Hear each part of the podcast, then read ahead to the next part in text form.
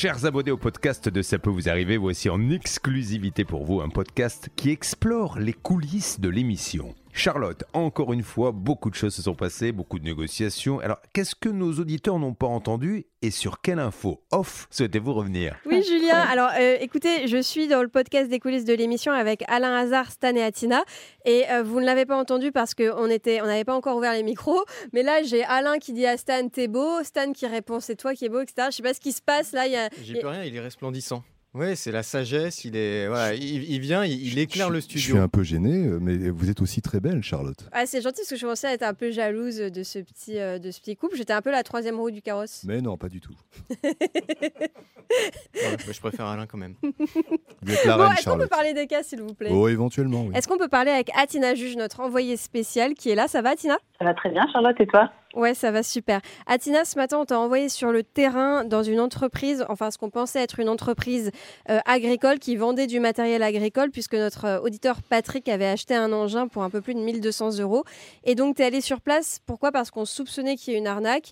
Euh, sur place, bah, tu as constaté effectivement que c'était une arnaque puisque tu nous as présenté Eric qui est le véritable propriétaire de cette maison. Et alors, qu'est-ce, qu'est-ce qui t'a raconté que tu n'as pas forcément eu le temps de dire à l'antenne? Est-ce que tu as un petit peu du, du croustillant à nous, à nous livrer, à Tina, ou en tout cas des choses qu'on n'a pas forcément entendues ce matin Alors, du croustillant, je ne sais pas, mais en tout cas, ce que je peux te dire, c'est que déjà, euh, Eric m'a reçu avec sa, femme, son épouse, et ils étaient tous les deux absolument adorables. On est resté deux heures à papoter euh, tous les trois, c'était super sympa.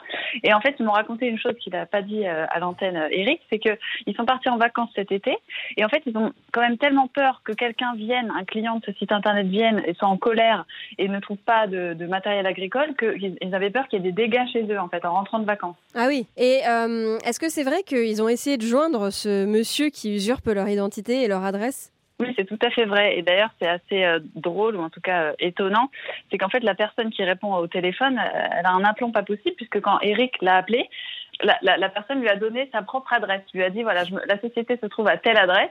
Et Eric, bon, il n'a rien dit au téléphone, mais il a rigolé intérieurement en disant Mais madame, c'est mon adresse que vous me donnez là et je sais très bien qu'il n'y a pas de matériel agricole chez moi. Et, et là, l'interlocuteur réagit comment? Non, il l'a pas dit. Il l'a juste pensé. Je ne ah sais pas pourquoi il n'a pas voulu le dire. Il, il m'a dit non, je préférais faire le bonnet et rester euh, sans dire. Bon. Ouais, c'est ça, parce qu'en plus, c'est ce que c'est ce qu'ils nous ont dit aussi à l'antenne ce matin quand on les a eus. Alors, on les on les entendait pas hyper bien. Je ne sais pas si les auditeurs ont bien perçu euh, ce qui se passait parce que le son était affreux. Bon, ça montre aussi que malheureusement, ils sont très loin de chez nous, euh, probablement quelque part en Afrique.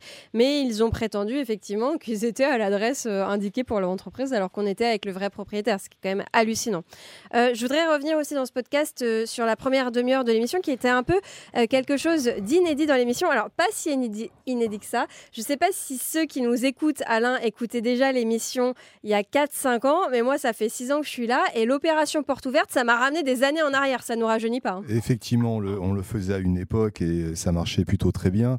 En revanche, ce matin, ce qui a été dur, c'est qu'on a, fait un vrai sprint, c'est-à-dire qu'auparavant, les émissions avec portes ouvertes, on prenait un cas d'un auditeur au 3210 et on réglait son problème en direct. Aujourd'hui, on prend des cas comme ça et on raconte une histoire et on se donne comme challenge, euh, après l'émission, d'essayer de enquêter, de revenir sur le cas et peut-être de retrouver la personne qui est passée ce matin la semaine prochaine pour régler son cas tout simplement. Donc c'est un vrai sprint. Ça faisait longtemps que tu nous avais pas rendu visite pendant aussi longtemps en studio. Mais ça dépend de toi, Charlotte. J'ai beaucoup de travail, mais je suis toujours à ta disposition. Il n'y a aucun problème. Non, mais je veux dire, même pendant le direct, euh, habituellement entre 9h et 9h30, tu n'es pas forcément euh, là au standard. Non, mais je passe. Je fais des petits ah coucous. je suis discret. Ah, tu fais des mais petits oui, je regarde, je surveille. je regarde, je regarde Stan, je vois comment ça se passe, etc. Et puis on prépare l'émission du lendemain surtout. Bah oui, je sais. Comme on est dans deux studios différents, moi je suis en face euh, côté M6, donc je ne te vois pas. Oh là là, c'est mm. dommage. Bah ouais, ça me mm. manque. Moi aussi.